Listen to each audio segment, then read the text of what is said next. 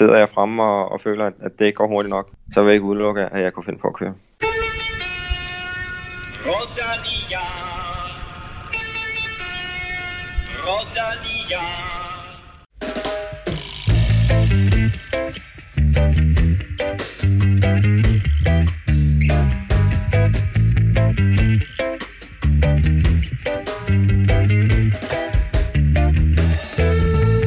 Sikke en uge for dansk cykling. Søndag vandt Jakob Fuglsang kongeetappen i Tirreno Adriatico og kørte sig i stilling til en podieplacering, når løbet slutter tirsdag. Og i onsdags vandt Magnus Kort på overlegen vis en etape i Paris-Nice. Vi har talt med Magnus om endnu en sejr til hans efterhånden fornemme cykel-CV. Vi kigger også på årets første monument, Milano Sanremo, der køres på lørdag. Her har selv samme kort en ambition om en podieplads efter sidste års 8. plads. Vi er glade for, at du lytter med, og er ekstremt glade for, at kan, øh, kan præsentere Velropa Podcast i samarbejde med Shimano. Skulle du også have lyst til at støtte Velropa Podcast, så foregår det på tier.dk. Hvis du synes om det, du hører, så kan du støtte Velropa Podcast med et valgfrit beløb. Men dig til på tier.dk eller følg linket på velropa.dk, så donerer du et valgfrit beløb, hver gang der kommer en ny udgave. Det staves 10er.dk. Mine to faste gæster, det er Stefan Johus og Kim Plesner. De har lektier for. I har nemlig skulle lave en top 10 over de bedste sprinter i verden. Det var ikke sådan en helt nem opgave, Kim. Nej, men det var fordi, vi var to om det jo. Så, øh, så, så, så opstår der jo altid debat. Jeg synes jo, det var nemt nok. Nej, det synes jeg faktisk ikke. Jeg synes, de måske første seks stykker er, er sådan rimelig til at få øje på. Og så er der nogen, der, der lidt har kørt sig ud, øh, som er blevet for gamle. Og så er der lige den, den sidste halvdel eller tredjedel.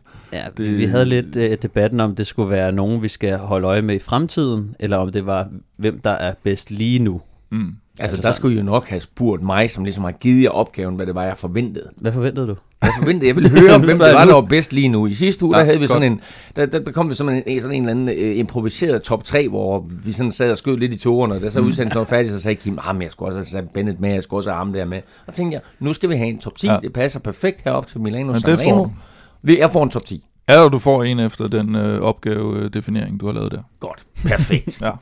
Du derude kan som altid finde os på iTunes, SoundCloud, Spotify eller din foretrukne podcast-app til Android. Husk at abonnere på Velropa Podcast og giv os også gerne en anmeldelse og nogle stjerner, eller, eller selvfølgelig øh, fem af slagsen inde i iTunes. Det er faktisk efterhånden et stykke tid siden, at vi har fået nogle anmeldelser, så øh, vær sød og, og gå ind og skriv lidt om, hvad du synes om Velropa Podcast.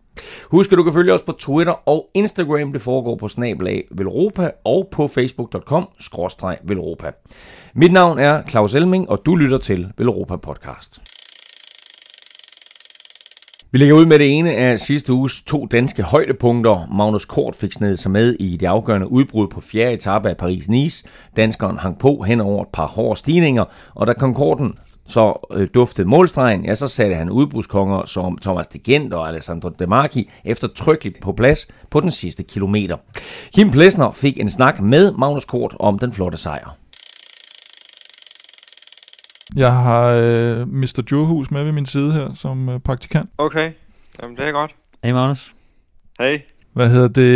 Øh, årets første sejr? Det er vel ret nok? Det var pisse fedt. Øh, de sidste par år har jeg vundet i, i februar, så det er sådan tænkt lidt, øh, at, at det vil jeg nok gøre igen her over vinteren, men øh, det lykkedes ikke, og, og så ligesom de små løb væk, ikke? Så, øh, så tænker man lidt, bum bum, hvornår kommer den så, men øh, ja, så kom den alligevel ret hurtigt. Du sidder der i finalen med, det er jo sådan nogle rimelig rutinerede udbrydere, konger nærmest, øh, Demarki øh, og Degent specielt. Du burde vel egentlig kunne nappe min spurt alle sammen sådan rimelig problemfrit, og alligevel så stikker du af? Jo, det var jo også min, min uh, umiddelbare uh, idé. Øhm, jamen jeg får lige et lille hul. Jeg tror på kameraet er det lidt svært at se, eller også da jeg kiggede mig tilbage, følte jeg, at det var større end, øh, end hvad det måske reelt var. Men jeg ser mig tilbage efter en føring, hvor man er inden for den sidste kilometer. Jeg kunne godt se, om det var en lidt træls føring, men altså for at holde gang i det, så tager jeg alligevel sådan min føring på, ikke på fuld styrke, vel? Og så må man så se, om man kan slå ud og komme ned bagved igen og sådan. Men så da jeg ville slå ud, så havde jeg lige pludselig øh, 10-15 meter. Øhm, og så tænkte jeg, dem, dem kører jeg på. Og hvordan, hvordan havde du det ude på, på selve ruten, altså inden, inden I kommer til finalen? Øh, skrabede den på nogle gange, eller, eller følte du, du, du sad med overskud og havde styr på den? Ja, altså, jeg skrabede lidt på på nogle af stigningerne. Øhm, specielt, øh, der var en kategori 2, tror jeg, den var øh, den tredje sidste stigning. Men altså, jeg havde rigtig gode ben også bagefter, selvom, selvom jeg var godt i det, det røde felt. Der hvor dybere end jeg sådan lige bryder mig om at gå, øh, så følte jeg alligevel, at, at jeg kom mig lidt og, og også var, var klar bagefter den stigning. Ja, Stefan var også lidt, øh, han har jo gået og været lidt nervøs for din form herop til, til forårsklassingerne, Stefan. Ja, altså vi, vi er jo vant til at få mange sejre fra dig tidligt øh, på sæsonen, øh, synes jeg, men, øh, men i år, der var der ikke, øh, der, der viste det sig ikke helt, at, øh, det så ikke ud som om, at, formen var helt, som den plejer at være, øh, og så hørte jeg også, at du har snakket med Kim om, at den måske ikke helt var der, så, så da jeg så, at du begyndte at gå lidt mere i udbrud, så tænkte jeg, okay, han skal nok ud og fange lidt formen. Øh, var det også, øh, var det også øh, tankerne? Nej, ikke. Øh. Så det, det er hårdt nok at løbe sig selv. Jeg tror ikke, man behøver at gå ud på for, og få form i, i Paris lige. Øh, nej, når jeg var der, så var det jo uh, kun for, for etapsejren. Altså, der, jeg, jeg, jeg gider ikke at ligge og spurgte mere om bjergpoint, som, uh, som Gent og, og det marked, de, de ligger og gør, ikke? Uh, det kan de få lov at, at bruge kræfterne på, så, så tager jeg den i finalen. Men hvordan, fordi du sagde jo selv sidst vi snakkede med dig, at du var sådan lidt, øh, om det var varmen dernede i, i, i ørkenlandene, eller om det, om, og så skulle du til Belgien og se, om, om du rent faktisk havde formen, men der fik du vel ikke rigtig det svar, du, øh, du havde håbet på, eller hvad, i Belgien? Nej, ja, der mangler lidt. Ja, for helt klart nede i, i Oman, øh, der var det ikke så godt. Øhm, ja, og i, i kørende, hvor, hvor jeg så også var i udbrud, der gik jeg fuldstændig æskekold. Øh, og havde jeg nu haft nogle, nogle bedre ben, som jeg har haft nogle andre gange, jeg har været i, i udbrud, øh, blandt andet nu her, men også også øh, sidste år, når jeg har vundet i bænkbank eller turen eller sådan noget, altså, så havde jeg jo helt klart kunne, kunne køre med, med, med, med Bob, Bob Jones, men øh, det kunne jeg ikke køre i hvert fald. Hvordan føler du, det, det, det er nemmere at komme i form, når du kører cykelløb, eller er det nemmere for dig at komme i form, når du, når du får lov til at træne? Jeg kan egentlig begge dele, altså jeg kan godt øh, øh, sagtens træne mig i form, føler jeg. Øh, jeg har lavet mange gode resultater efter en, en, øh, en pauseblok. Så jeg føler ikke, at jeg er nødt til at, og har cyklet, eller, eller som, som tidligere år har jeg også lavet mange resultater i de første løb, jeg har kørt. Så, det er ikke noget, jeg nødvendigvis øh, behøver at, at få nogen til at cykle. Vi har talt meget om valggren Mads P. og Søren Krav fra den nye generation af danskere, men rent sejrsmæssigt, så ligger øh, Kort faktisk foran dem alle sammen, når vi taler om sejr på øverste hylde, Kim. Ja, jeg så en øh, Twitter-profil, jeg kan faktisk ikke engang huske, hvem det var, men det var en dansker, der havde lagt op med, hvis man tog de løb, øh, gennem historien, som i dag figurerer som World Tour løb, øh, som Paris-Nice selvfølgelig gør. Øh, at så ligger Kort faktisk ret højt på den liste. Jeg mener, Rolf Sørensen lå nummer 1 med 14 sejre, og Skiby lå nummer 2 med 10, og så kom Kort dernede øh, nede på en 3. 4. plads. Så, øh, så, så det er klart, at den type, han er med, med hurtige stænger på den sidste kilometer, ikke, der, der vinder han mere end nogle af de andre. Og det er imponerende også at, at sidde med så gode ben til sidst, som vi så, og øh, vi så også, at, at øh, de her fire rytter, der er i udbrud, Stefan, de nærmer sig den sidste stigning, og kommentatoren, de sidder jo alvorligt bange for, at, at øh, Magnus bliver sat, og i stedet for, så er det ham, der kigger på de tre andre, så siger bye bye. Ja, jeg synes, det var, det var ret vildt. Altså, han, han er jo stensikker i spurten øh, over øh, de kendte og de marki. Øh, så jeg tænkte egentlig, det var ret satset at prøve, prøve den udefra, fordi at, øh, så giver han ligesom de andre en chance, hvis de kan få lukket ham, men... Øh, men den havde han 100% styr på. Det var bare en lang spurt. ja, men det var, altså det der med Magnus, han har så godt et antrit, meget bedre end, øh, end, end de andre i gruppen der, så, øh, men, men det blev lige lidt ekstra spændende, synes jeg, at han ikke, øh, han ikke ventede, øh, men, men viser bare, at, at han er ved at ramme formen nu. Det må man give ham efter, at han måske øh, har været, haft et lille formdyk her i, i starten af sæsonen, så er han da i den grad tilbage. Øh, helt tilbage og helt på toppen, det er Egon Banal også, fordi øh, han fik en øh, World Tour sejr, uh, som vel sagtens øh, er hans største sejr nogensinde, og også større end hans gennembrudssejr i Tour of California uh, sidste år, Kim. Ja, de rangerer jo teknisk set på, på samme niveau, World Tour niveau, men, men man ved jo også godt, at uh, Tyrkiet rundt og Flandern rundt er også to forskellige størrelser, selvom de begge to er på World Touren. Så, øh, så her er der også stor forskel på at vinde øh, Kalifornien og så vinde Paris-Nice, som jo er noget mere traditionsrigt og, og noget stærkere besat og hvor folk møder op for at, at køre sig i form, eller, eller har ramt noget, noget ordentlig form. Så. Men, men det er også sådan en, en, øh, en typisk Sky-præstation, fordi uh, Egon Bernal der, han, mm. uh, hans bedste placering på en etape i det her løb, det er en 6. plads. Altså, uh, han er ikke engang i top 5 på nogle etapper, men alligevel så går han hen og vinder løbet. Mm. Ja, men det var, og, og, og, og det der med, at de skifter kaptajn undervejs og sådan noget, og det der med holdet. Altså det så man vel... De skifter kaptajn, siger du, fra Kwiatkowski fra til... Kwiatkowski til Bernal, ikke? Øh, Da de kan se, at Gilbert lige pludselig er en trussel i, i, i, i, på den etape. Øh, hvor, hvor de sådan ser ud til at lige pludselig at miste lige lidt af overblikket, og så, så skifter de lige hest, ikke? og det, det er jo sådan set fint nok. Og det, det, det synes jeg, man måske så vel egentlig første gang med, med Geraint Thomas og Chris Froome sidste år i turen, hvor det ellers har været sådan meget hamret fast, hvem der har været kaptajn på det hold. Så, øh, fordi dengang for eksempel Wiggins og Froome lå og kæmpede om det, der var der ligesom ikke... Når først der var en, der udråbte til kaptajn, så kørte man for ham. Selvom den anden måske i virkeligheden var bedre. Man Åh, men der var så ikke, altså Kwiatkowski sidder der og hænger, han øh, er allerede i gang med at tabe et minut. Jo, så men- på det tidspunkt er, er det vel naturligt at skifte ja, kaptajn. ja, men hvis du kigger på dengang Wiggins vandt turen, der lå Froome jo også bagved og sagde, hvad, kan du ikke køre stærkere, kom nu, og øh, han kunne måske godt have, have, have taget den der, ikke? Men der fik han ikke lov, fordi der, øh, der kørte de mere stringent efter det der. Ja, altså her, der, der går det lidt hurtigere, ikke? De har ligesom Mm. en rigtig bjergetap, hvor det hele sker på. Så hvis du først øh, melder, melder dårlige ben eller, eller hænger lidt, så, øh, så skifter man egentlig Ja, man så, hurtigt. jeg synes, man så også, man så Bernal sidde og tale i radioen faktisk der, hvor han, hvor han ligger med, med Kwiatkowski på hjul, og der har han sikkert sagt på, at jeg sad sgu med meget gode ben, ikke? Og, og, og Gilbert lå derude med en, en 3-4 minutter foran dem, ikke? Så hvis de, hvis de havde ventet på Kwiatkowski der, så risikerede de jo at spille, spille kortene over i alle mulige hænder, fordi så var der også nogen, der var stukket af fra dem nede i gruppen. Så det var jo det helt rigtige øh, at gøre der. Øhm, jeg synes bare, at det, at det har været nyt for Sky her de senere på at, at, at man gør det. De, øh, de var sådan under, under angreb til, til sidst på øh, den sidste etape. Uh, Movistar og Quintana forsøgte trods alt at frebriste dem sejren, men uh, i sidste ende så var Sky for stærke, og Egon Bernal.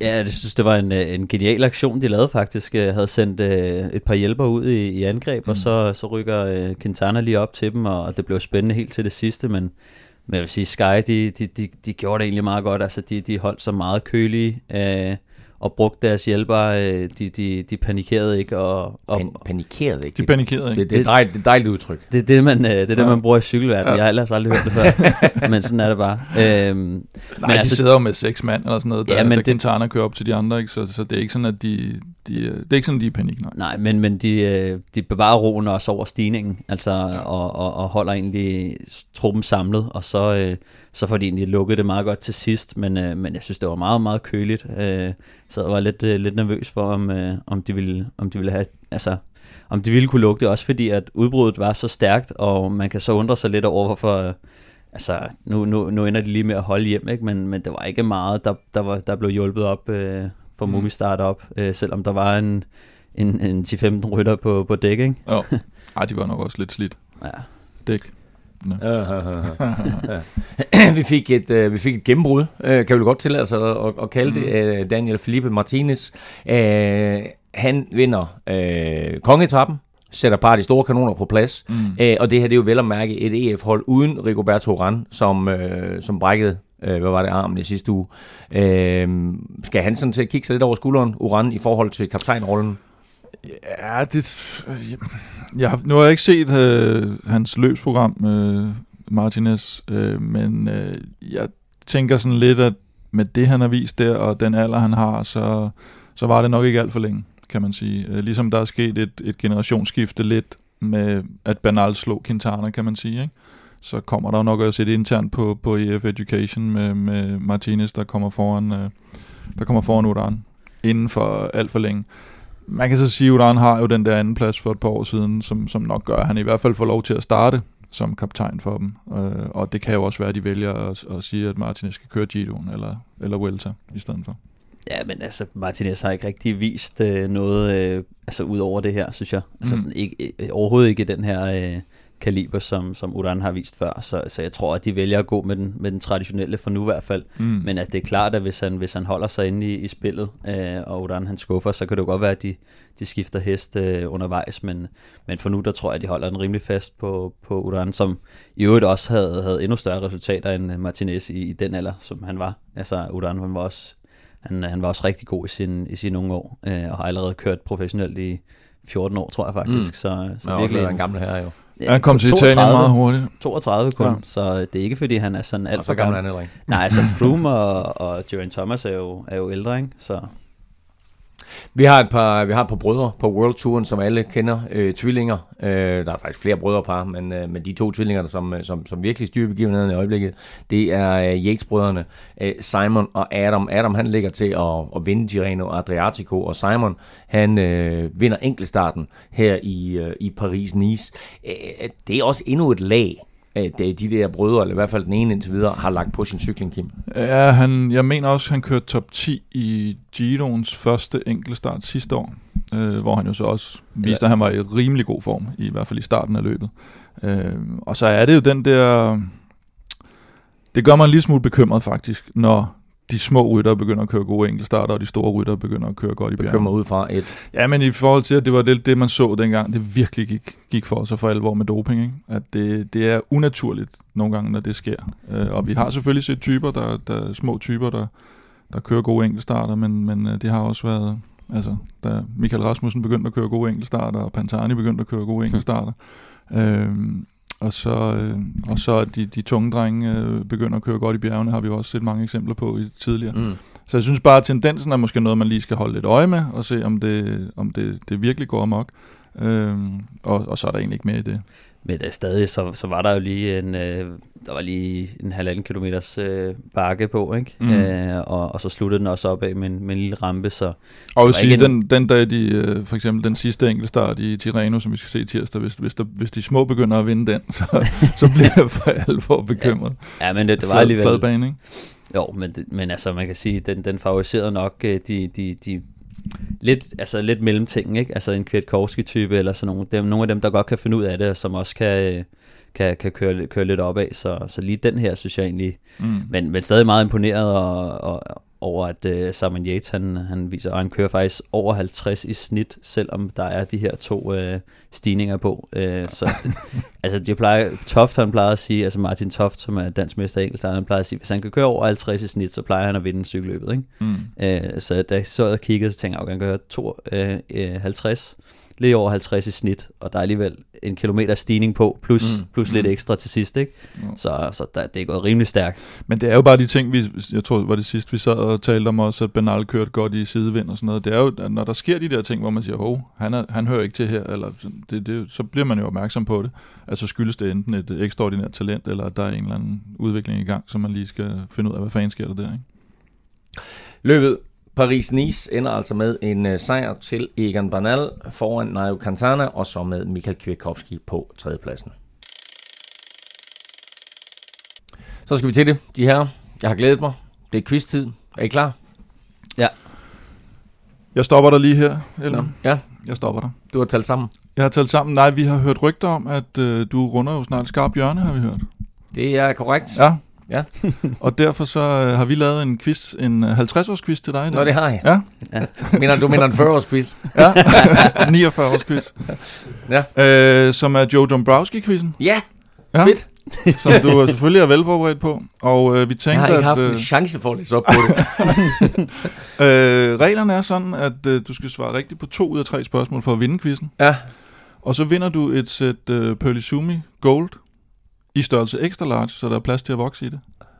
Du er sød. Hvis ikke du svarer rigtigt på to ud af tre, så sælger vi lortet i webshoppen. Okay, okay. Ja. Er du klar?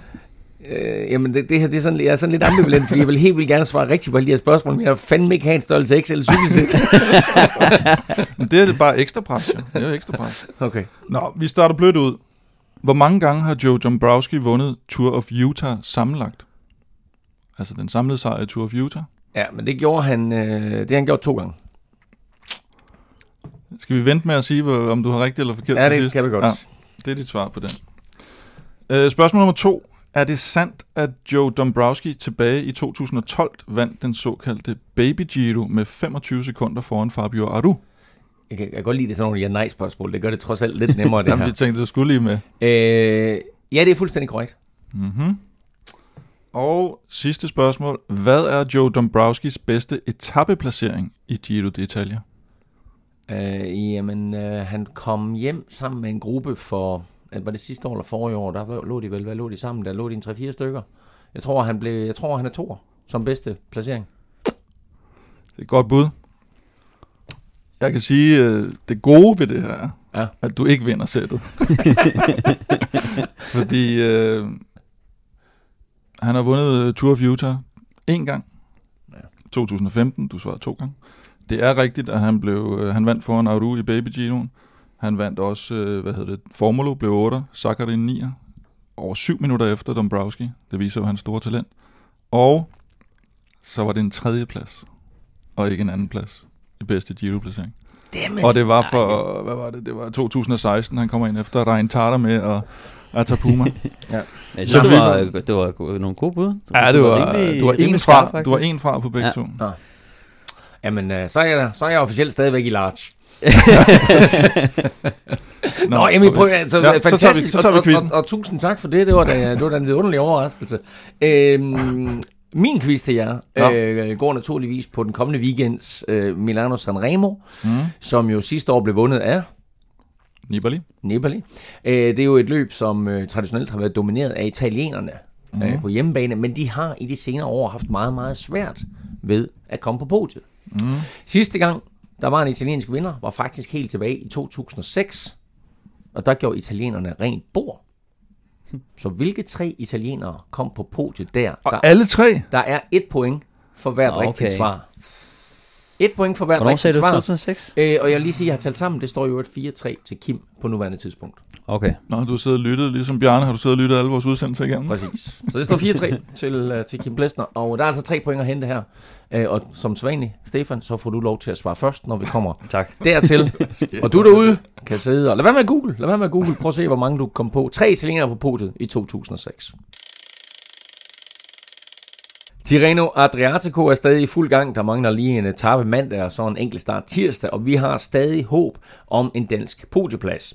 Simon Yates fører lige nu øh, foran Primoz Roglic, og øh, så ligger Jakob Fuglsang på tredjepladsen, og han er altså 1 minut og 20 foran Dumoulin inden de her to sidste etaper. Weekenden var super flot for Fuglsang, der lørdag kom til mål med en firmandsgruppe, og søndag kørte i fornem stil alene over stregen på kongeetappen. Det her, det var en, øh, en vild sejr og en flot sejr, Stefan. Ja, det synes jeg. Altså, han, han, han fortsætter bare med at, med at imponere, og specielt i det her terræn, som er sådan klassikerterræn nok, ikke? Altså sådan mm. lige det, nogle okay stigninger, men, øh, men, men viser virkelig, at han, han har øh, angrebsiver øh, og, og, og sindssygt gode ben. Øh, så, så det er bare, bare vildt imponerende, at han kører, kører solo hjem her. Det var også en øh, sejr, Kim, som Jakob Fuglsang øh, dedikerede til afdøde Michele Scarponi. Det er sandt, ja. Hans øh, tidligere holdkammerat, der døde for to år siden af det. Øh, det føltes lidt som om, at det var ikke så længe siden. Øh, og han kom fra området, og der var lidt, øh, lidt hul om omkring ham øh, inden etappen og efter etappen. Og det er jo stadigvæk, jeg tror, det var, var det Thomas Bay, der sagde det på tv også, at vi skal lige vende os til, at vi skal tale om uh, Scarponi i mm. tid. Det, mm. det er stadigvæk, når det kommer op, så er det sådan lidt surrealistisk. Uh, for dem, der ikke kan huske det, så døde han jo, fordi en, uh, en bilist sad og sms'ede, og, uh, og kørte ham ned under en træningstur. Så det kan vi da også lige opfordre til, at man lader være med. Altså sms. Kør bil, når, ikke, ikke kør bil, når du kører bil. ja, lige præcis. Og pas på dem, der kører på cykel. Uh, det kunne faktisk være blevet to i træk for fuglen. Uh, men lørdag, der kommer han som sagt ind til mål med en firmandsgruppe, inklusive sin holdkammerat Lusenko. Uh, han ser stærk ud, og så er det ligesom om, at han ikke sprinter. Øh, Lusenko vinder så, kan man sige heldigvis for Astana, og så vinder han etappen. Men hvad pokker foregik der der? Ja, det så lidt underligt ud, man kan sige, fordi øh, øh, Roglic og Yates, som han kommer hjem sammen med, sammen med Lusenko, de, de har ligget og hentet Lusenko, øh, og, og, og Jakob har egentlig kunne, kunne sidde på dæk der. Øh, man kunne så også godt se, at i, i hvert fald i et par tilfælde, der kæmpede han også lidt med at holde øh, hjulet på dem. Så han har nok også og været træt. Og kæmpede med at holde sig på cyklen. Og Lusenko kæmpede med at holde sig på cyklen, fordi han, øh, han røg af i to sving på, på nogle, på nogle nedkø- Nej, den ene var ikke engang nedkørsel, der gled han bare ud. Øhm, og så tror jeg egentlig, at det så nemmest ud, som om han blev overrasket over, at Lutenko han valgte at spurte der. Øh, han er selvfølgelig også en lidt, øh, lidt uortodox rytter, Lutenko. Men man kan jo også sige på den anden side, at de vandt. Mm. Altså Starner mm. vandt, så det er jo mm. ikke sådan, at man, det er jo ikke sådan, ligesom dengang Quickstep blev overrasket i en standard i, i omløb, så, så de, de spillede kortene af hånden. Øh, det var bare mere overraskende, at Lusenko han lige pludselig begyndte at spurte. Øh, men, men jeg kan også, jeg kan faktisk huske en episode, jeg mener det også var Lusenko for, for nogle år siden i, i var det tre dage ved Pan, hvor han kørte sammen med Live Vestre, som nu har stoppet karrieren. Og der var det også, der var det sådan noget med, at de lå jo øh, og var holdkammerater og havde det egentlig, og, sådan, og så, så lå de begyndt at diskutere sådan, hvordan Lutsenko skulle køre, sådan rent taktisk, mm. hvordan man normalt taktisk kører. Fordi det her, det er jo ikke, det er jo, det er jo helt unormalt, at, at du kører den taktisk på den her måde. Han burde jo nærmest have kørt lead-out for, for Fuglsang, og han, men han lå ikke engang i Fuglsang på jul, så vidt jeg husker. Mm. Han lå mellem Roglic og Yates i stedet for, hvilket heller ikke gav nogen mening. Så jeg troede egentlig, at han begyndte at køre den op der, med, og så med Yates på jul, hvilket jeg tænkte, det skulle da helt underligt det der, men så, så kørte han jo bare ind. så, øh, så det var, ja, Måske han har haft lidt øh, adrenalin i kroppen for, for styrtene, der har givet ham lidt. han han, han vinder øh, Jakob det 4. Det er selvfølgelig lidt ærgerligt, fordi der var nogle bonussekunder at hente, og det er især ærgerligt nu her, hvor Jakob jo rent faktisk har ja. kørt sig ind øh, i top 3, og øh, har øh, en øh, stor og realistisk chance for at ende på podiet. Øh, han er 1 minut og 20 foran Tom Dumoulin. Det er en enkelt start på, hvor langt er det? Omkring 10 km. 10 km er helt flad. Kan han, kan han tabe et minut og 20? Ej, det, det skal han simpelthen ikke kunne. Ik- ikke med den form, han er i nu. Det, det, det skal han simpelthen ikke, og han starter øh, efter Dumoulin. Øh, jeg ved ikke, hvor meget tider man kan nå, netop når det er så kort en distance, men, men 1 minut og 20 på, på 10 km, det, det skal du altså ikke, ikke mand til mand. Vel, du, vi har jo den der tommelfingerregel, når der ligger et felt og jagter nogle udbrydere, så kan de tage omkring en minut på 10 km. Ikke? Og her der har du altså to direkte over for hinanden, der, der er helt friske, så det, det, det skal ikke kunne Men det er trods alt Dumoulin. Det er Dumoulin, men han er jo heller ikke i topform. Øh, så havde han siddet med øh, både i går og den anden dag. Havde, altså, der havde han siddet med Roglic, Yates og Fuglsang i, i topform. Det havde han jo. Og det synes jeg faktisk, øh, at vi har lagt mærke til ved Tom Dumoulin, nemlig at, at øh, det her det er noget af det dårligste, vi har set ham i på nuværende tidspunkt af, af sæsonen. Til gengæld så er der kommet et lytterspørgsmål ind fra Ole Jensen, der spørger, har I nogensinde set Jakob Fulgren, står der, i, øh, i bedre form end netop nu? Nej, det tror jeg faktisk ikke. Altså, øh, som, som vi har været inde på før, så... Ikke på den her tid af året i hvert fald. Nej, altså sidste år var hans øh, bedste år nogensinde. Mm. Øh, man kan så sige, det var måske ikke der, han tog sin allerstørste sejr. Ranglistemæssigt, ikke? Ja. ja, men ranglistemæssigt, så var det der, han skrev flest point sammen. Øh, og må det vel sige sig at være hans bedste sæson, og det ser altså ud til, at øh, indtil videre, at han, at han er ved at gøre det mindst lige så godt. Øh, så. Det er som om, han har lagt et, det er, som om hans bundniveau er blevet hævet markant, ikke? og så som mm. Stefan også var inde på tidligere, det han vinder på her, er jo ikke de her lange bjerge, eller det, det er jo sådan nogle små klassikerstigninger, hvor der, hvor der skal lidt punch til mm. for at, at, at køre væk. Nu, ved, nu, nu var det lidt en sniger, han, ja. han lavede i går, da han kørte væk, ikke? Men, men stadigvæk, øh, du skal have benene til det og, og, og, og, og træde gearet. Men jeg synes også, det er en anden Jakob, vi får at se, som, som, som godt tør det der med at, at gå ud og angribe. Altså mm. det er ligesom om, at for, for, for et par år siden, der begyndte han ligesom at, at lægge stilen om. Ikke? Altså hvad er det, mm. tre år siden måske? To, tre år siden. Han begyndte sådan at, at angribe noget mere, hvor han ellers har, har været typen, der har den der klassiske bjergrytter, hvor man egentlig bare sidder og hænger lidt på i frontgruppen mm. og sådan øh, så, så er han altså begyndt at angribe meget mere, og det, det, det kaster også nogle flere sejre af sig.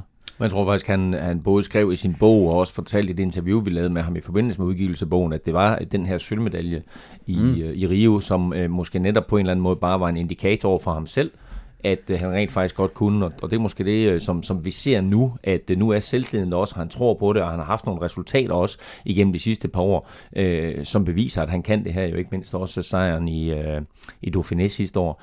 Øh, det, det vi ser her, synes jeg også, det er, han sidder med med en lethed, mm. som jeg ikke synes, at vi har set før. Og ja, det er tidligt på sæsonen, og, og, og Froome og Grant Thomas og nogle af de andre er der ikke, og han kan ikke måle sig med dem. Men jeg synes bare, når man ser ham her, det ser, det ser så let ud for ham. Jeg synes ikke, vi har set den lethed før, eller hvad? Nej, det synes jeg heller ikke. Øh, men, men, men jeg vil ikke sige, øh, det naturlige spørgsmål er her også at sige, om han topper for tidligt. Men, men, men jeg, jeg tror ikke, at altså, øh, det, er aldrig, det er aldrig en ulempe at være ovenpå. Øh, så, så Jakob viser bare, at, at, at træning er der, og niveauet er der. Øh, det eneste, det handler om nu, det er for ham at, at få timet det, og ikke få så kørt helt træt på mm. at køre alt for mange cykelløb. Mm. Øh, så som Kim også var inde på, om han skulle sidde over måske i Flandern, eller, ja.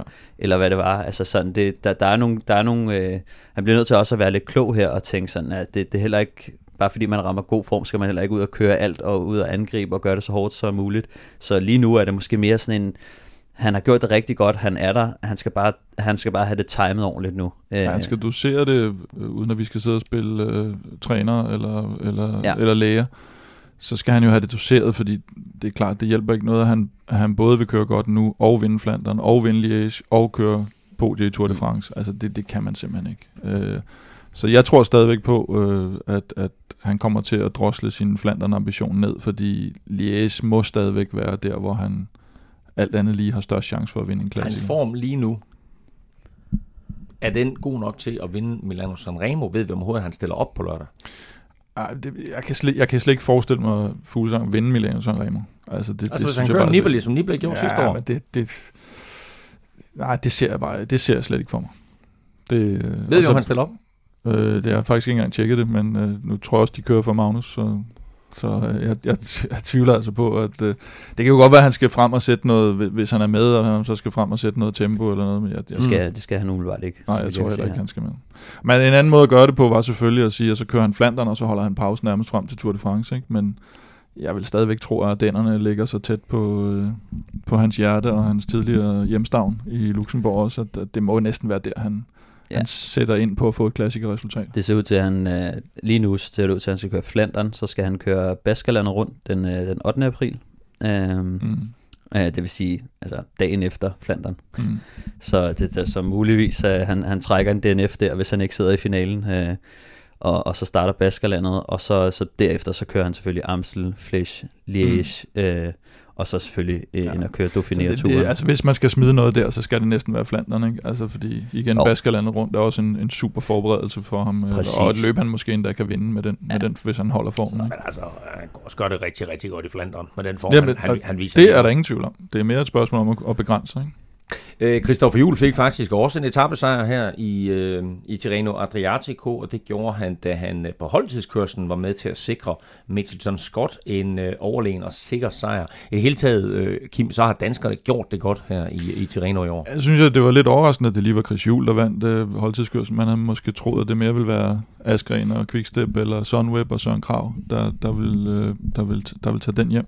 Øhm, men øh, ja, og Askren netop, når vi, når vi taler om ham, holdtidskørselen, kører først over stregen, og får faktisk revet holdet over øh, på opløbsstrækningen, og Stibar kan ikke følge med og, og lukke et hul. Det er virkelig stærkt. Hashtag vil Europa-effekt. Hashtag vil Europa-effekt. Men, øh, og, og, og, så specielt dagen efter, hvor han sidder med øh, som eneste quickstep-rytter sammen med Alaphilippe, der vinder, der vinder anden etape. Det var, det var næsten endnu mere overraskende i, i, i sådan bjergrigt eller bakket terræn i hvert fald. Ikke? Øh, og så så, så så man så, at øh, meget typisk quickstep nogle gange, at så dagen efter, så han ligger i top 10 lige pludselig, og så dagen efter, så ligger han bare fører nærmest hele, hele dagen, fordi så vinder Viviani øh, spurten øh, på tredje etape, ikke? Så, det, så det er den måde, man også bliver brugt på. Og så Søren Krav selvfølgelig sidder med med Sunweb, der kører godt, og, og lå også i top 10 efter den etape, hvor ham og Fuglgren og, Ask, og Askren sidder, sidder frem, og han, jeg synes, han han har måske mere timet en form, der ligner noget Flandern, end Fuglsang i virkeligheden. Ikke? Hvor, hvor Fuglsang bliver det næsten for meget, hvor Søren, der bliver det et, et godt oplæg til, at, at når han rammer forårsklassikerne, så, så, så må han næsten være der. Ikke? Fordi må, han lige, må vi håbe jo. Må vi håbe, fordi han lige var nede og dykke med noget, med noget sygdom her. Ikke? Og så Mads P. skal vi ikke glemme øh, i gårdsdagens etape og sidder med i udbrud og, og, og kører en syvende plads hjem mm. i, i noget terræn, der heller ikke lige er ham. Ikke? Så han er så ham og Kort og Søren Krav og, og Fuglsang, og, og det, det, det kan godt gå hen og blive ret spændende. Jeg kan mærke, en, uh, jeg, kan, jeg kan mærke uh, ren bord i Flandern. ren bord, ja. ren dansk bord. det, ja. det er fandme vildt, at, at vi har Og så, så har vi ikke engang nævnt Valgren jo. Det er jo nej, helt nej. latterligt, som jo var vores bedste klassiker det sidste år. Ja, det er det, jeg mener, at også at det, det er simpelthen så vildt, at vi har så mange gode danskere lige nu, ja. øh, og de alle sammen er, er deroppe, hvor, øh, hvor de kan gøre det øh, på, på en god dag, eller i hvert fald kan køre, kan køre med i finalen, ikke? Altså, øh, så det, det er fandme vildt, og det skal vi, det skal vi være rigtig glade for. En af de øh, absolut bedste danskere, faktisk en af verdens bedste øh, spillere overhovedet øh, inden for det, der hedder Counter-Strike. Han hedder Markus Kærby. og øh, Markus har faktisk sendt et spørgsmål ind netop omkring Valgren. Og han spørger, tror I, at sygdom har afholdt Valgren fra at præstere i år, eller har han bare ikke ramt formen endnu? Der er selvfølgelig også større mål for ham i april.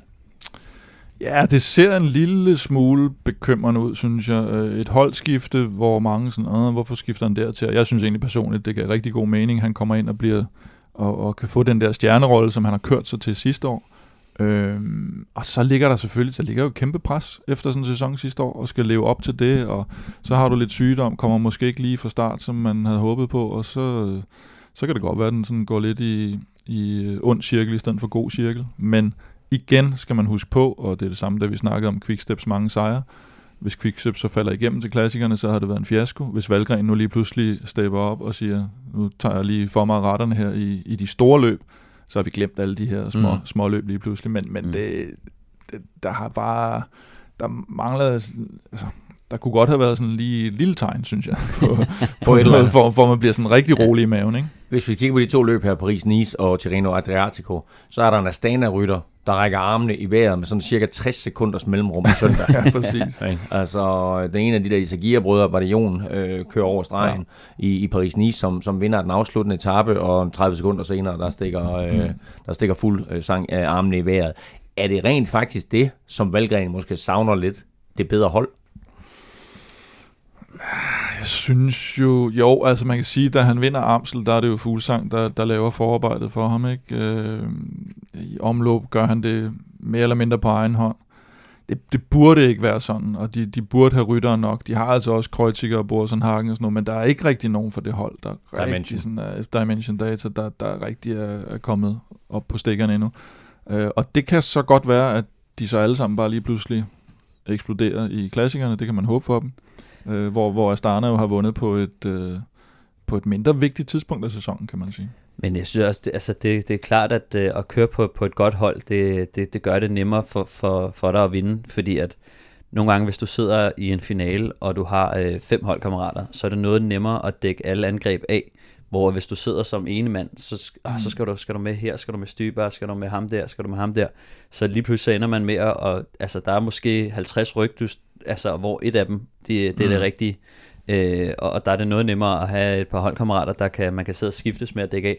Man kan spare noget krudt, så når man også rammer det, så har du ikke været med i 10 ryg lige inden. Mm. Øh, så, så nogle gange så, er det, så kan det være rigtig svært, hvis, hvis dit hold ikke præsterer, og man skal sidde alene i finalerne. Så det er måske lidt bekymrende, at Dimension Data ikke har præsteret mm. godt nok, og det kommer til at blive lidt sværere for, for Valgren at, at, at gøre en forskel, når det kommer til stykker, når han skal ind og bokse med Astana-rytterne eller Quickstep-rytterne. Øhm, men, men jeg vil sige, vi, vi aner ikke, hvor, hvor Valgren står. Det, en, det eneste, der mm. kommer ned til, det er, hvad, hvordan har Valgrens træning gået efter den sygdom? Øh, ja. Hvad for nogle watt kører han?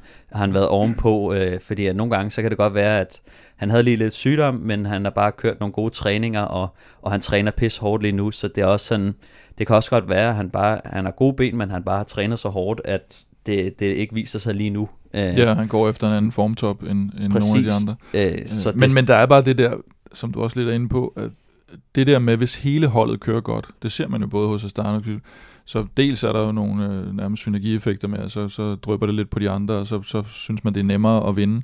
Men også det der, det tager presset af den enkelte. Fordi man ved, når ja, men altså, hvis ikke jeg kommer med i det her hug, som du siger, så, så kommer ham den anden jo bare med, ikke? og mm. så sidder vi der, og så kan jeg sidde og slappe af lidt bagved. Ligesom da, da de kører Strade Bianche, hvor Fuglsang går afsted, så sidder Lutsenko lidt, sikkert med stjerneben nede bagved, og, og hvis det så kikser for Fuglsang, så, så er det hans tur. Ikke? Præcis. De har været totalt dominerende, øh, Astana og øh, det König Quickstep her i foråret. Du lavede en opgørelse, Kim, øh, over sejre indtil videre, og der fører Astana altså her i øh, ja, midt marts, kan vi vel godt til at kalde det, med 19-17 i sejre. Øh, Astana altså 19, og det König Quickstep 17 sejre på nuværende tidspunkt. Så skal vi have trukket lod i vores store uh, Shimano-skorstreg. Øh, jeg bliver med at kalde det Shimano. Det lyder, sådan, lyder det ikke sådan meget sådan Shimano. Shimano. Du vil gerne øh, kalde det, eller? No. Jamen, jeg, jeg tror, det var anden gang nu, jeg sagde Shimano. No. Øh, det er fordi, det er sådan... Den japanske ma- måde at sige det. Nej, det er sådan Mano Amano, ikke? øh, vi har en, vi har en konkurrence kørende øh, fra Shimano, øh, som altså har stillet sådan et uh, Pearl Izumi øh, sæt øh, ud i konkurrence. Vi bad jer om at sende billedet ind her. Der skal man ikke svare på en Joe Dombrowski quiz eller noget. Nej, meget, meget nemmere. Du skal bare sende fedt billede ind og øh, uploade det med hashtag Ride Shimano og Velropa. Øh, og det skulle du gøre enten på Twitter, Instagram eller Facebook. Og så har, har vi altså fået et hav af billeder ind. Og vi har også valgt det, vi synes var det bedste og øh, sejren går til Jens Frede Rasmussen. Han tog et billede fra Partersberg i Flandern rundt, og det kunne vi altså ikke rigtig stå for. Æh, øh, derfor så er der et sæt Pearl Izumi Gold cykeltøj til en værdi af 2.000 kroner på vej til øh, Jens Frede. Øh, Kim, billedet, hvorfor vandt det? Ja, men jeg synes også, det har lidt øh, for mig selv personligt. Jeg havde lidt, øh, lidt problemer med at komme op af den stigning der, så, så alle, der, der, alle, der kører op ad Partersberg, de fortjener et sæt øh, cykeltøj. Og der, og der var også lidt uh, diskussion på de sociale medier omkring, hvor langt den reelt set var. Ja, det er rigtigt. Øh, jeg følte, den var utrolig lang. Ja, præcis. Øh, og så viste det sig, at den var noget med 325 meter, ikke? jo, men øh, jeg tror, den er, er den 19,7 i snit, tror jeg, og 26 i, i topprocent, ikke? Det, altså, for, og med brosten på. Tillykke til uh, Jens Frede Rasmussen, og tak igen til uh, Shimano for at donere det her Pearl Izumi sæt som en meget, meget flot præmie. Sprinternes monument står for døren. Lørdag køres den 110. udgave af Milano Sanremo. Sidste år, der snød Vincenzo Nibali for en sjældent skyld sprinterne, men i anledningen af et øh, formodet spurtopgør på Via Roma, så har jeg i den her ubedt mine øh, to faste gæster om at lave en top 10 over de bedste sprinter i verden lige nu. Altså ikke nødvendigvis favoritter på lørdag. De bedste sprinter lige nu, som I ser dem. Og nu glæder jeg mig rigtig, rigtig meget til at høre, hvad I kommer frem til. Ja, men det, og det, det vi går ud fra, det er ligesom... Kunne I øh, blive enige? Altså, ja, det er ligesom om, ja, stort set. Okay. Flad, flad vej, alle er i topform, alle møder op i topform, øh, alle sprinter i hele verden. Øh, og så, så, Eddie Mærksitter. alle, alle sprinter nogensinde i hele verden, ja. Nej, øh, skal, vi, skal vi tage dem nedefra, eller hvad? Øh, vi starter med 10. pladsen. 10. pladsen. Hvad er vi blevet enige om?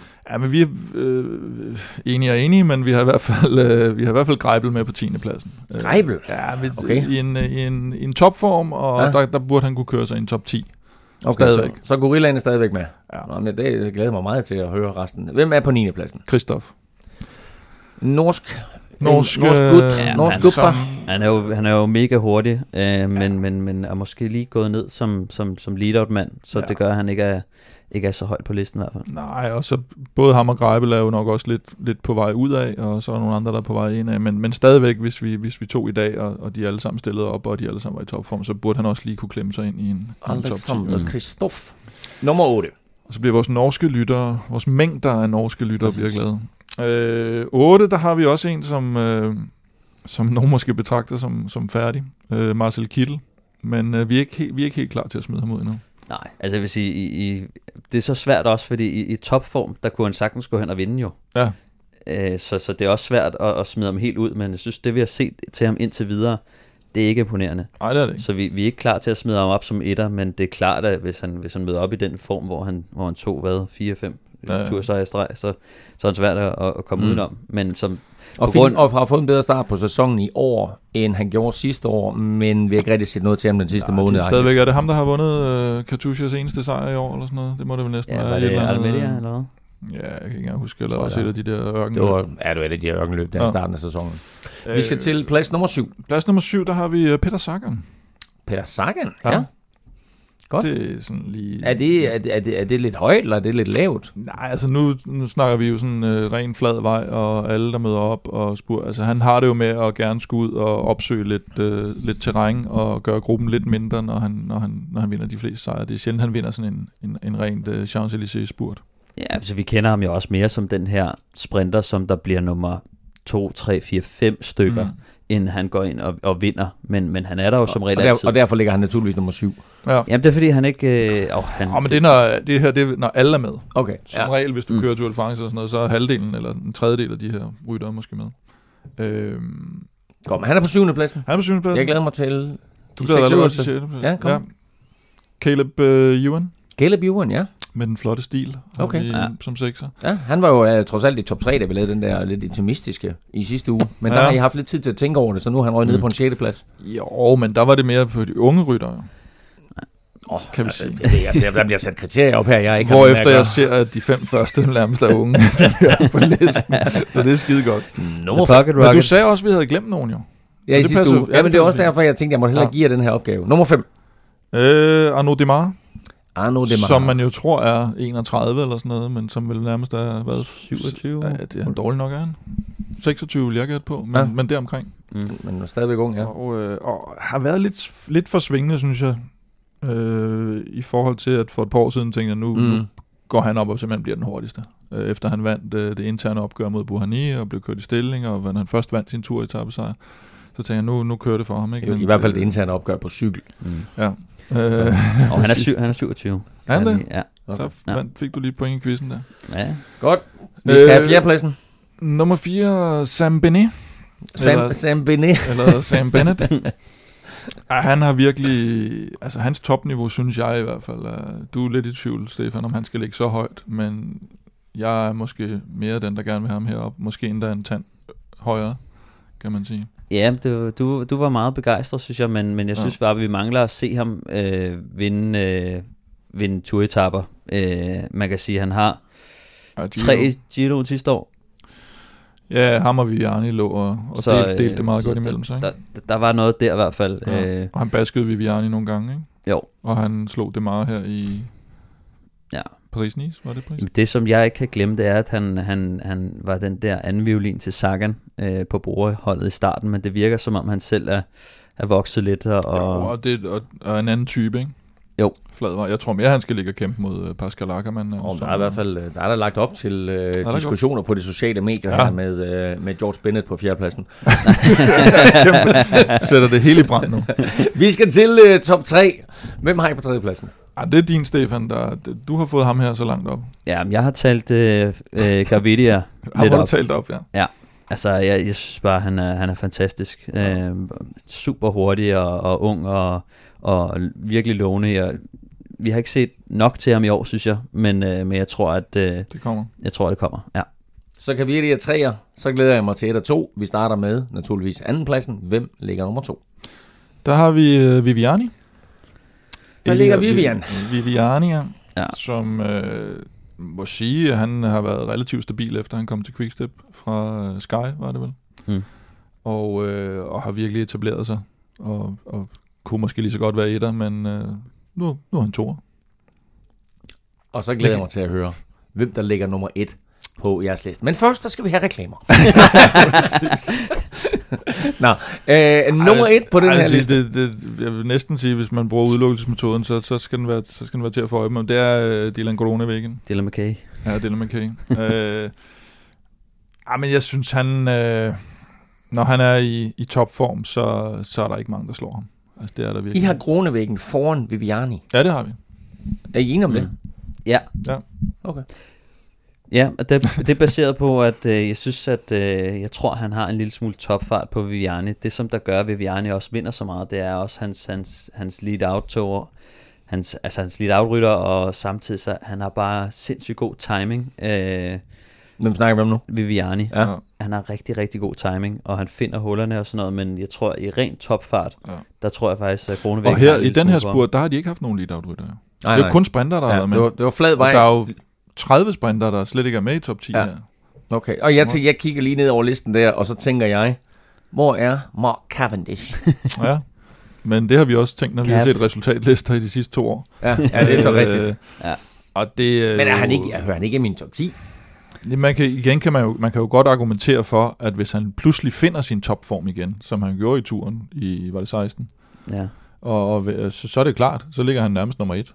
Men, og det kan du også argumentere for med Kittel, men de har bare ikke fundet den topform i rigtig, rigtig lang tid nu. Så, og i modsætning til Kittel, så har vi så været villige til at afskrive ham nu og sige, at han kommer sgu ikke tilbage. Så jeg sådan lige sådan off the top, jeg bad jeg om at lave en liste i sidste uge, så begyndte jeg så at plapre lidt om Fabio Jakobsen, han er heller ikke på. Mm. Trentin er heller ikke på.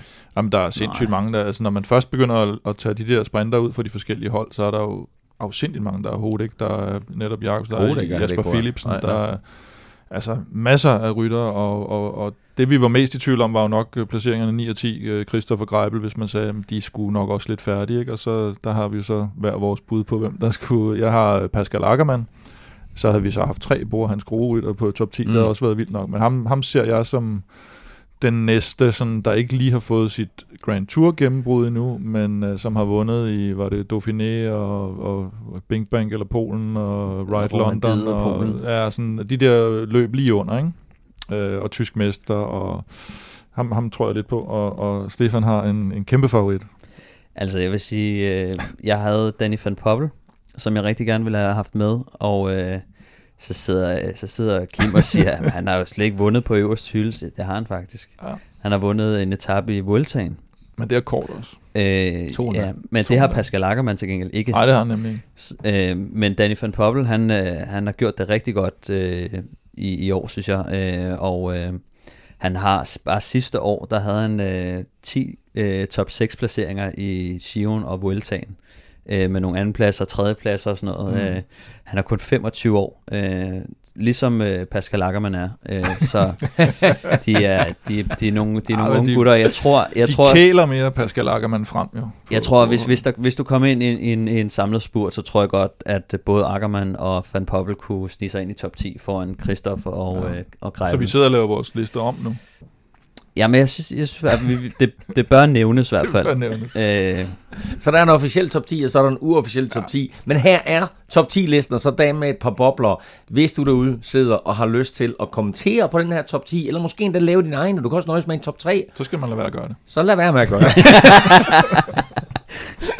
Nej, så gør det, og så smid den op på, øh, på Twitter eller Facebook, så vi kan se, hvad, hvad I synes derude øh, er den aktuelle top lige nu. Men det her, det var i hvert fald øh, top 10. Hashtag Velropa podcast. Hashtag Fan Poppel. Hashtag.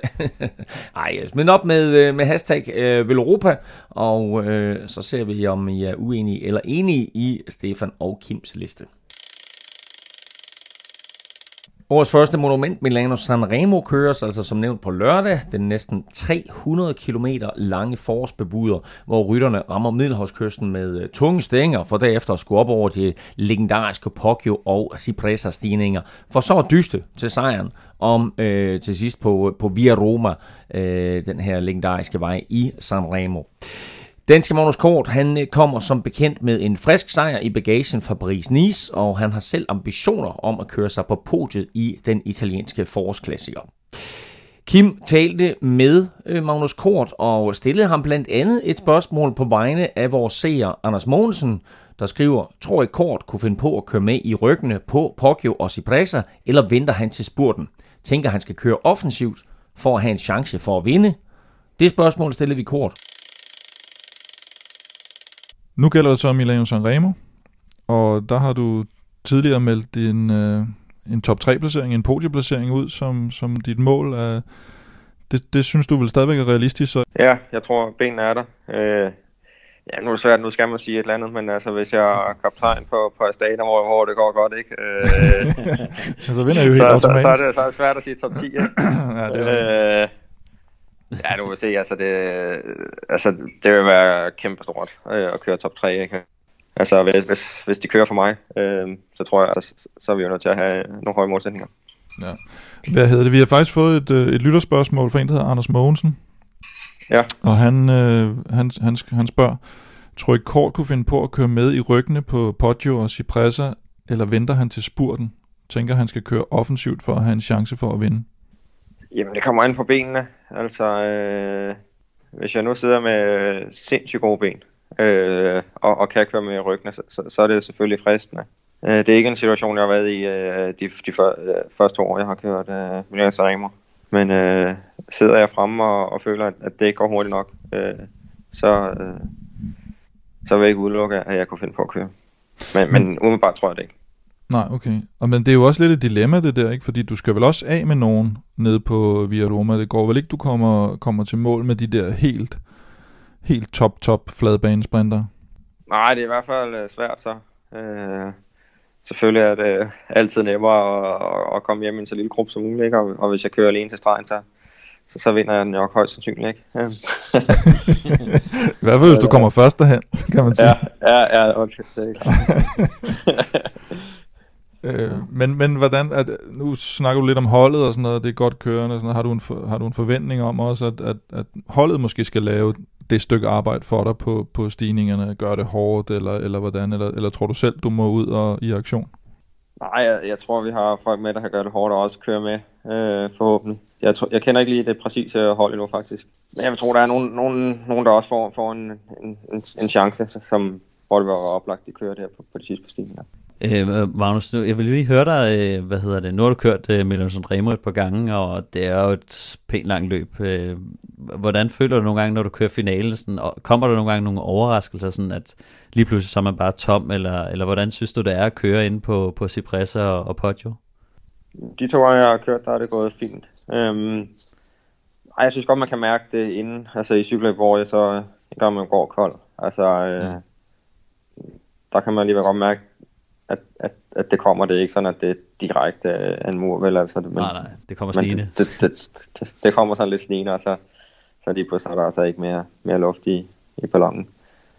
Um, Nej, for det er jo en lidt underlig måde, det bliver kørt på som regel løbet, ikke? at man har den der vente, vente, vente, vente i 270 km nærmest. Uh, altså, så det er vel også en, en, en underlig nedbrydning af, af styrke, der, der foregår i forhold til, hvis man er ude og køre et Flandern rundt, hvor det jo meget er op og ned og mere intervallagtigt. Ja, man kører helt sikkert. Altså, på hvert måler måler vi jo TSS, Train Stress Score, øh, og der er et Flandern rundt løb øh, helt sikkert hårdere. Øh, I hvert fald sådan øh, to gennemsnitlige løb. Selvom Lance Remo er længere, så er det ikke øh, hårdt fysisk at, at køre. Hvor, hvor mange TSS har du på, på sådan Milano Sanremo? Jamen, jeg kan ikke helt huske det, men jeg tror, altså man runder lige 300, ikke? Men, men i Flandern og, og der kan man komme op på 400. Og Stefan, du har et, sp- et, et sidste spørgsmål her omkring øh, noget, som vi to også har. Nå jo, øh, jeg lavede mærke til, at du har, du har groet dig et flot skæg. Du, jo, du, tak. øhm, men nu har jeg så et spørgsmål, fordi nu er jeg også en af de få, der har, der har prøvet mig med noget skæg. Øh, er, det, er det ikke noget, du hører for? Ja, helt sikkert. øh, det gør jeg. Jeg får, øh, for begge dele at vide, at det er både godt, og, og nu må jeg barbere mig, og nu har du vundet, så, så må du, nu må du gerne barbere dig. Eller, ja. Nå, er det, er det ikke Amen. sådan, øh, at, at vinde, er det ikke den bedste måde ligesom at, at holde folk øh, lige så på afstand? Jo, det sagde jeg også til øh, vores sportsdirektør Fofonov, men nu kunne jeg lige netop beholde det, ikke? nu, nu har du forlænget, øh, nu har du forlænget det lidt. Ja, ja, det, det føler jeg. så også en video med, med selv samme Fofanov, øh, efter du havde vundet, hvor øh, det så ud som om, at dine holdkammerater var relativt begejstrede over, at øh, du gav ham noget champagnebad. Ja, vi har siddet øh, inden, eller de har siddet og gejlet mig op og, og diskuteret, om, om jeg kunne øh, ture sprøjte ham til med, med champagne.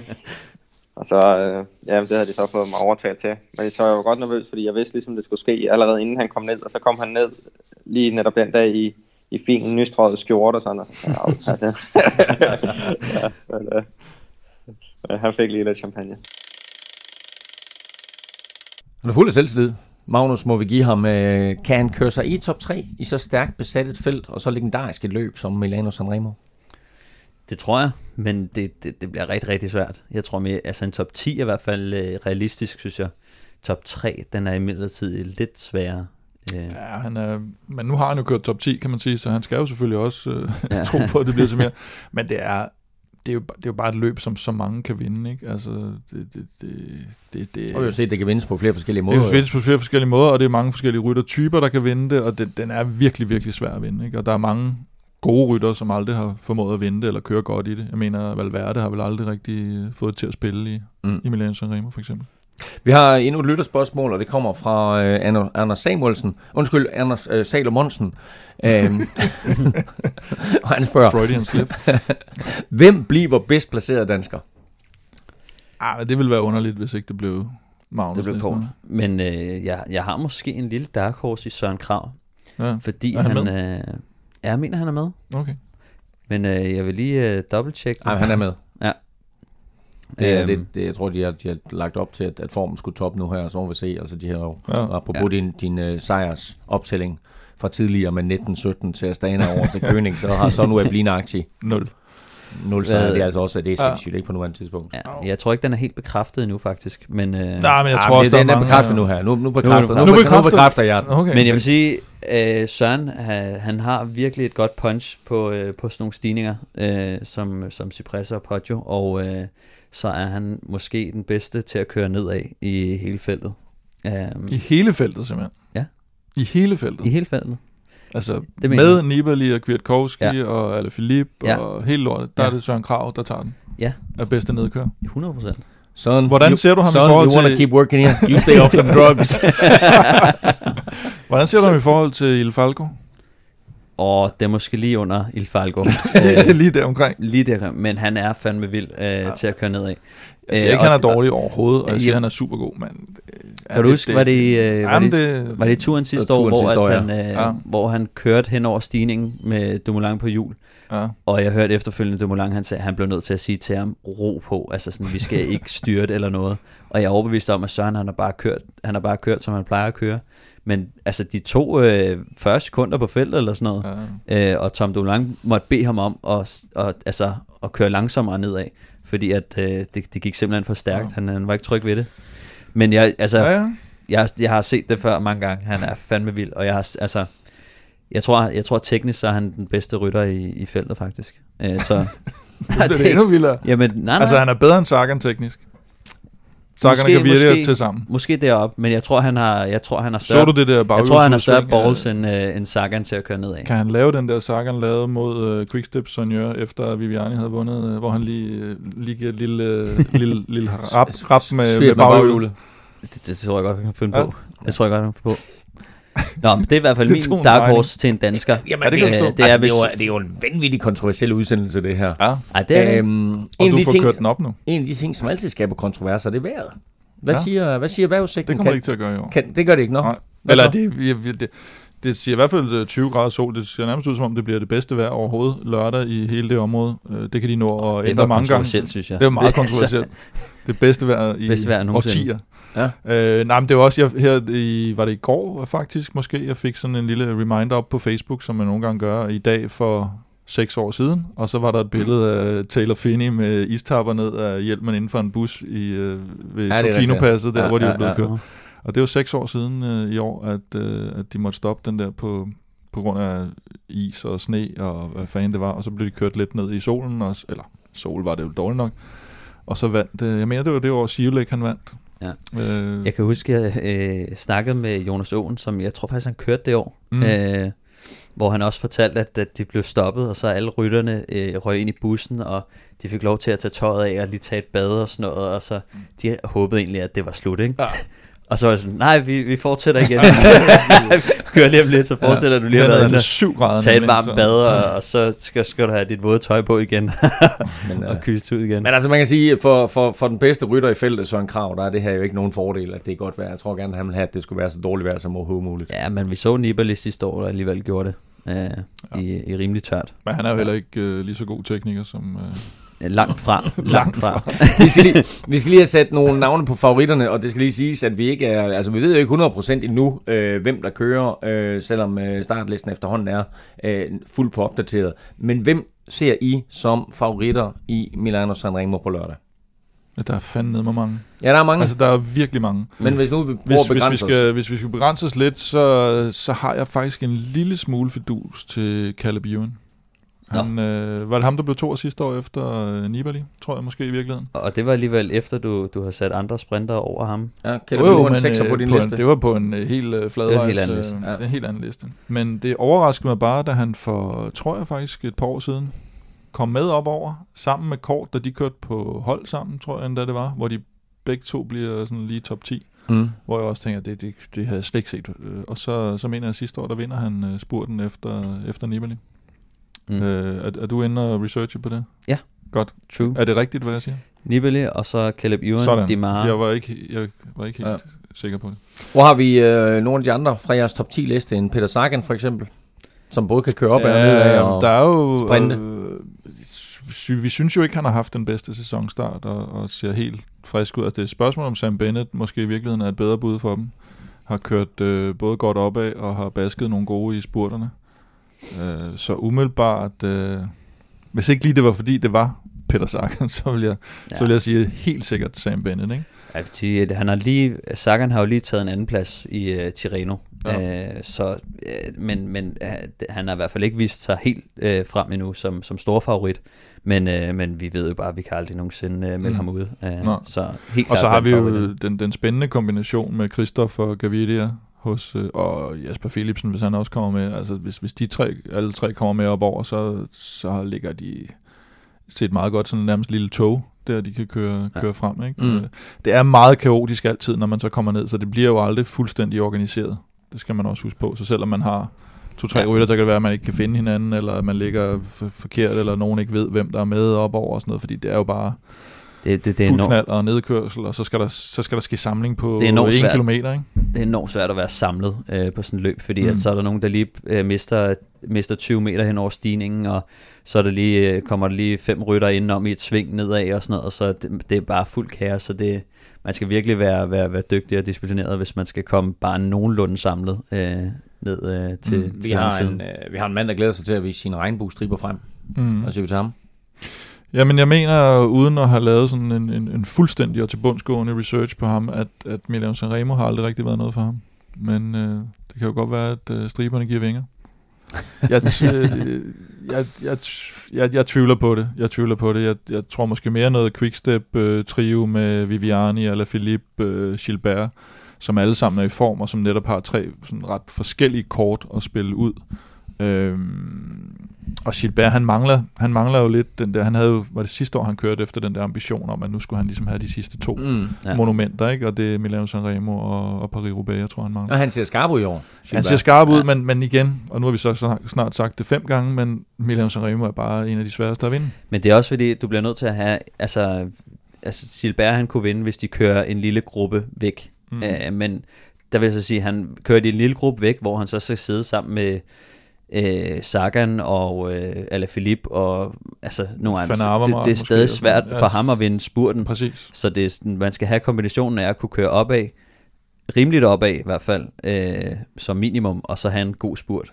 Og en god nedkørsel også. Ja, lige præcis. Altså en af de rytter, du nævner lige nu, er en rytter, som virkelig har vist sig frem her i foråret, det er jo Alaphilippe. Altså, mm. øh, har han en, en realistisk chance for at vinde? Ja, han lå jo med Kwiatkowski ja. og Sagan for et par år siden og, og ja. spurgte om sejren, ikke? Så, så, så selvfølgelig har han det. Og, øh, og dertil vil jeg sige, ved du noget, som jeg ikke ved i forhold til Kwiatkowski? Fordi du havde, du havde ham ikke lige på listen. Er det, ikke?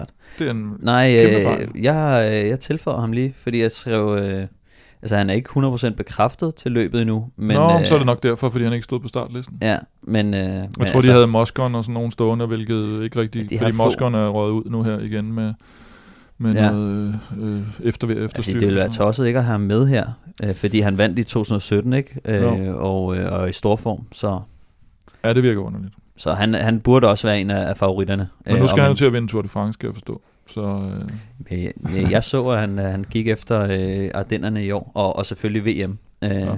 Og VM øh, er jo også det her 300 km lange øh, løb i Yorkshire, så skal han bruge lidt, øh, lidt, lidt træning i forhold til det, så vil det måske være meget godt at køre 300 øh, km løb i Han skal i træne godt for at slå øh, danskerne til det VM, tror jeg i hvert fald. Nå. Jeg synes, at der er et hav af andre rytter, vi kunne nævne her. Øh, hvis der er nogen, I absolut mener, der skal nævne, så gør den nu, og ellers så har jeg tænkt mig at bede om et bud på øh, vinderen. Nå, men jeg har jo allerede sagt mit bud. Det er Kalle Bjørn. Kalle Bjørn, ja. siger Kim. Stefan? Uh, ja. Øhm, jamen, øhm, jeg tror, jeg vil sige uh, Gavidia. Jeg skulle til at sige, Gavidia er vel dit bud? Ja. Det, ja. Jeg synes, det, jeg synes, det er to utrolig gode bud. Det er virkelig gode bud. Jeg, jeg går i en anden retning. Jamen, jeg, jeg, jeg, jeg, jeg, tager, jeg tager en chance. Nej, nej, nej. Jeg kunne godt finde på at sige Valverde. Nej, jeg siger Dylan Grunevæggen. Jeg overvejer lidt med ja. Peter Sagan, fordi nu er jeg så dum at efterlade ham til mig endnu en gang, som jo var det, jeg baserede hele min sejr på sidste år. så du siger, du siger, det var det et sats, eller bevægede du væk fra dit sats?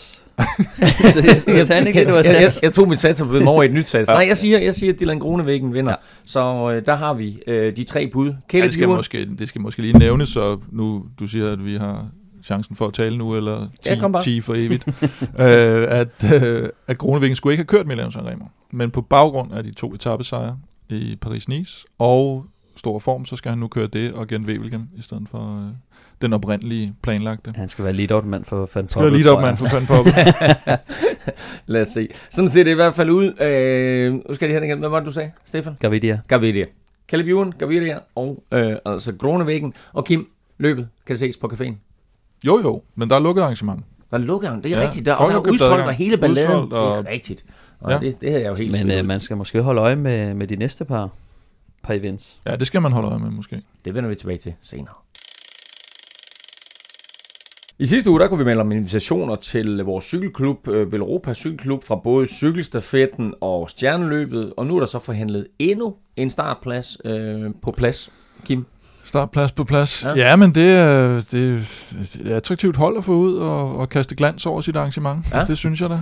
Ja. Øhm, og det Kører I alle sammen i Pearly Zoomi? Altså er det sådan, sådan Ja, de, ja. Øh, der kommer tøj her til lige når, når, nu har jeg hørt, det bliver varmere i næste uge, at øh, når vi kan køre i kort kort, ja. så, øh, så skulle vi gerne have noget, noget flot tøj. Og, øh, og denne gang er det jo selve Sjælsø rundt. 50 års jubilæum. Aha. Øh, ja. Hårde forhandlinger med, med Jens Vækkerby. Ja. Er afsluttet. Ja. Og, øh, og det bliver til en startplads. Godt. Og selvfølgelig ambitioner om, øh, om sejr, tænker jeg. Ja, altså, og Europa Cykelklub har der klaret sig godt i Sjælse rundt før. Det er rigtigt, ja. Lassi, eller Peter Lassen, som han hedder, han blev toer. øh, for, for, øh, for vel en, er det en tre år siden måske efterhånden. Ja, nu bakser han lidt med ryggen, ikke? og vi bliver ældre jo, Elming. Ikke? Jo, jo, jo, ja. jeg, jeg bakser også med ryggen nu, ikke? Sådan, sådan, sådan, sker det, når, sådan sker det, når man, øh, når man er i slutførende. Øhm, hvis nu man kører mod Velropa Cykelklub, hvad Ja. gør man så? Jamen, så går man ind på Sjælsø Runds hjemmeside. Sjalsoe.dk Sjæl, Soe. Sjalsoe. Ja. Ja, der er noget med æ og øer der, ikke? Ja. Øh, Sjalsø Rundt. Jeg tror faktisk, efterhånden, der kan man vist godt købe EØO. Og men det er nu, det var 50 års jubilæum her, ikke? Så det er så gamle løb, at det, det kan man ikke. Ja, skal de køre med i Charlesø rundt? Ja, præcis. ja, så gå ind på charlesørundt.dk og tilmeld dem. Ja. Ja med, med stil stiller vi Så, op. Stefan, det er, det er noget af et løst program, det her, og jeg ved, du kører, du, du kører drengene hårdt. Uh, har du spottet noget nyt talent? Åh oh, ja, der, jeg har spottet, øh, der er nogen, der... Øh, jeg tror, han hedder han? Aslak? Nå, han er hurtig. Han er hurtig. Ja. Ja. ja. Uh, det, det, det, var ikke ham, jeg havde regnet med i, i ved første øjekast, uh, lad mig Ah. sige det sådan. Men han kører, han kører faktisk rigtig godt. Så er der, så er der Christian uh, Brun Petersen, tror jeg, han hedder. Han, Ja. uh, han bærer viljen i hjertet, det kan jeg mærke. han, han, uh, Ham sender du afsted. Han er en fighter. I Til gengæld så øh, er jeg skuffet over en enkelt rytter, og det er, det er Dogo. Ja, Dogo, øh, han sov over sig. Han, han sov over sig. Men det var noget med noget Formel 1. Men han har Nå, lige ja, siddet det og blæret sig over, at, øh, hvordan hans morgenrutine var, at du ved, står lige op, og så lige ud på toilettet, og så lige en kop kaffe, så lige ind og tage 10 minutter på øjet igen, og så, du ved, han har lige siddet og gennemgået det hele øh, ugen i forvejen, ikke? Og så, så, så kommer vi ned på caféen her i, i går, og så sidder han, så sidder han alene på caféen med, en- med en kop kaffe og surmuler. han var så over sig. Nå, ja, men øh, hvis, øh, hvis du vil køre det her Sjælsø rundt, så gå altså ind på, på, på Charlesø øh, rundt, øh, charlesørundt.dk, og så har du altså også mulighed for at møde, nogle af de her profiler, som Stefan han nævner. Vi mangler jo stadigvæk den der kæmpe sponsor, som øh, vi godt kunne tænke os, øh, hvis det er sådan, at vi skal indfri vores ambitioner om en, om en turstart. Mm. En kæmpe sponsor ser det til gengæld ud til, mm. at der er på vej til Team Sky. Uh, Kim Rygterne, de taler om en, uh, en britisk milliardær, der hedder øh, Sir Jim Radcliffe og hans firma Ineos. Hvad sker der? Jamen, det er netop det, der sker. Og, øh, og så bliver det jo to gange Sir. Øh, Sir Dave og Sir Jim, der skal sidde og, og, og køre det show der. Han er sådan en lidt, øh, jeg har bare lige læst et par artikler om ham, sådan lidt en ekscentriker, som de jo nogle gange er, de der rige mænd, vi får ind i cykelsporten. Øh, en, en stor Brexit-fortaler, som jeg kan forstå det, der så var så meget fortaler, at han selv ville flytte til Monaco for at, at lige komme væk. Er det sådan en Øh, Tinkoff, men vi har Ja, ja, det- igen? jeg ved det sgu ikke. Han har også øh, sponsoreret noget, noget sejlsport og sådan noget. Øh, det, det bliver spændende at se, men, men det var mere, at, at øh, rygterne er er efterhånden ret vedholdende, og noget med noget udmelding allerede inden Giroen, kunne jeg forstå. Så øh, vi må se. Ineos, det er noget med nogle kemikalier og noget olie, kan jeg se. Ja, men det er jo Åbenbart. godt. Det er jo, det er jo mange penge jo. Så kan vi også lige tage den med Total, der kommer til at sikkert øh, direkte energi kommer til at hedde Total i stedet for. Det er jo også noget. Har de ikke købt øh, Mærsk øh, olie eller gas Jo, eller jo, sådan jo, noget? Total har overtaget en- en afdeling af og, Mærsk. Og nu har de overtaget direkte energi, så de skal vist rebrandes som, øh, som dem til, til Tour de France. Så masser af olie og gas i cykelsporten. Og, og, og kemikalier. Gazprom har Ja, jo også et hold, jo øh, Rosvelo. Det er rigtigt, ja. Så øh, nu kører vi. Sådan. Men er måske altså allerede en udmelding fra øh, Sky omkring en ny sponsor her inden Giro d'Italia. Vi øh, nærmer os afslutningen, og dermed så skal vi naturligvis også have afslutningen på quizzen, og jeg har glædet mig meget til at høre, hvad I har fundet frem til i løbet af quizzen her. Vi leder altså efter tre italienere, som ja. alle tre kom på podiet. Der var ren italiensk bord i 2006, øh, og det er også sidste gang, bortset fra, fra Nibali sejr sidste år, hvor en italiener rent faktisk stod øverst og kunne lade sig hylde som vinder af Milano Sanremo. Jeg leder efter tre italienere. Der er et point for hver rigtigt svar. Stefan, du får lov at lægge ud. Ja. Jamen, øh, det, det, er svært at, det er svært lige at... Men jeg, jeg ved, jeg kender faktisk godt, øh, jeg kender faktisk godt vinderen, Kim. Nej! Det må, det må jeg sige. Seriøst? Ja. Jamen, det er også den eneste, jeg kender. Øh, Posato, Pipo. Præcis. Men det sidste har jeg meget svært ved. Jeg kan forestille mig, altså, jeg, jeg, Så vi er enige om etteren. på, ja, hvis du, øh, hvis du vil stjæle den i det, jeg lige Ah, har nej, sagt, så... nej. Øh, Okay, Stefan, Stefan siger Pippo Posato. Ja. Øh, den vil jeg godt give point for. Så Ja, ved vi allerede okay. det. Og du siger, han vandt. ja, Det, jeg burde, mener, han det, vandt, ja. det burde næsten udløse et ekstra point. Det gør det ikke. Der er ikke bonuspoint her. Men det er Okay. rigtigt. Pippo Posato, Det han siger jeg vandt. også, så. og så er det Stefan igen. Så skal vi have anden og tredje pladsen. Der er et navn, som I, I helt sikkert. Så siger jeg Paolo Bettini. Det er faktisk ikke korrekt. Øhm, han vil sige, at hans navn lyder lidt derhen af ham, der blev træer. Luca Paolini. Nej. Det vil jeg også, det er øh, det vil jeg også, Nå, det vil jeg også så gætte på. Stefan Luca Paolini. Luca Paolini. Er korrekt. Sådan. Han, han blev træer. Ja. Så øh, det var to point til Stefan nu. Tre, Ja, synes jeg, Okay, det- så det er anden Så, plads. så nu mangler vi andenpladsen. Hvem blev toer? Han er øh, faktisk også øh, blevet treer. Han er faktisk, bortset fra, fra øh, Vincenzo Nibali, så er han faktisk den sidste italiener, der har været på podiet. Og det var han i 2010. Oh. Men han blev altså toer i 2006. Så er det ikke Mirko Celestino. Altså, jeg har, jeg har lidt svært ved den her. Øh, men Ja. 2010 Du har svært ved den, du fører 2-0. 0? Men- Efter at have taget to med, af mine øh, med lidt svar. hjælp. Ja. Jeg tænker, I kan tænke Lady Gaga. Lady Gaga. Ja, men jeg, jeg, jeg Okay, tror, nu er jeg, det simpelthen, hvem jeg, jeg, jeg, jeg skyder lidt, øh, og så siger jeg, øh, Daniele Benatti, øh, han, han, han Ja. kørte godt øh, i starten af sin karriere også, men jeg er lidt, jeg synes ikke, jeg kan huske øh, så meget triumf i Milano Sanremo. Kim? Men han var hurtig på stregen, så Øh, jeg aner det ikke. Det er lige før, at jeg siger øh, nej. Alessandro, Alessandro, Petacchi. Alessandro Petacchi. men vil Det han med blive øh, Ja, det forstår jeg sådan ikke. løb? Alessandro Petacchi blev to i ikke som 2006, og Alessandro Petacchi blev treer i 2010. Og så løj jeg faktisk for, fordi at Vincenzo Nibali blev treer i 2012 også. Nå. Og så altså et Nå. i, i 18. Men øh, i Det ændrer 2006, jo alting. i 2006, Posato 1'er, Petacchi 2'er og Luca Paolini 3'er. I to, Alright. I kæmper kun om æren i det her, men nu står det altså øh, 5-3, øh, nej undskyld, 5-4 til, til Stefan. Fire- Sammenlagt. Det kan ikke stå andet end uafgjort, som jeg har læst. 4-4. Du fik da to 5-5. Nå, to point, det er så fem, det Ej, står 5-4 altså, til mig. og Når du vil have den der, for, og du, kan, du får ja, Petaki, nu, okay, så står det 5-5. Nu, nu bliver jeg lige, jeg bliver okay. lige nødt til, jeg bliver lige nødt til, ja, 5-5, ikke? Ja, 5-5. Ja, godt. Okay, Ja. godt. Fint, vi giver ham Petaki. Det er fint. Det står 5-5. I to, I kæmper kun om Ej, nu stjal han to af mine, så må jeg godt få det. Han stjal kun én, Kim. Ikke? Nu stopper det. Ikke? Og det er vigtigt, at vi kommer Ja, til her, nå. fordi I to kæmper med æren, men alle jer, der sidder derude og lytter med, I kan rent faktisk vinde en præmie her i Velropa Podcast. Og det kan I, hvis I støtter os på tier.dk. Tak til alle dem, der allerede har været inde og tilmeldt sig og støtte. Det er vi simpelthen både glade og beæret for. Og øh, skulle du have lyst til at sidde og, og støtte os, jamen så gå ind på tier.dk. Beløbet er valgfrit, og du donerer hver gang vi udgiver en ny podcast. Og øh, som tak for alle donationer, så trækker vi lod om øh, fed, fed præmier sådan løbende. Og øh, den første præmie, vi trækker lod om, det er en Peter Sagan-bog. Vi trækker lod blandt de første 25, der tilmelder sig, og du finder link både på velropa.dk og på tier.dk. Stor tak til vores sponsor Shimano, der er en værdifuld partner i bestræbelserne på at få gjort Velropa podcast endnu bedre og komme ud til endnu flere lyttere. Traditionen tro så øh, lige her til sidst lidt omkring, hvad øh, vi går og laver i øh, Velropa Café. Og Kim, der er noget med, at der nu er en Kvarmont-quiz på banen.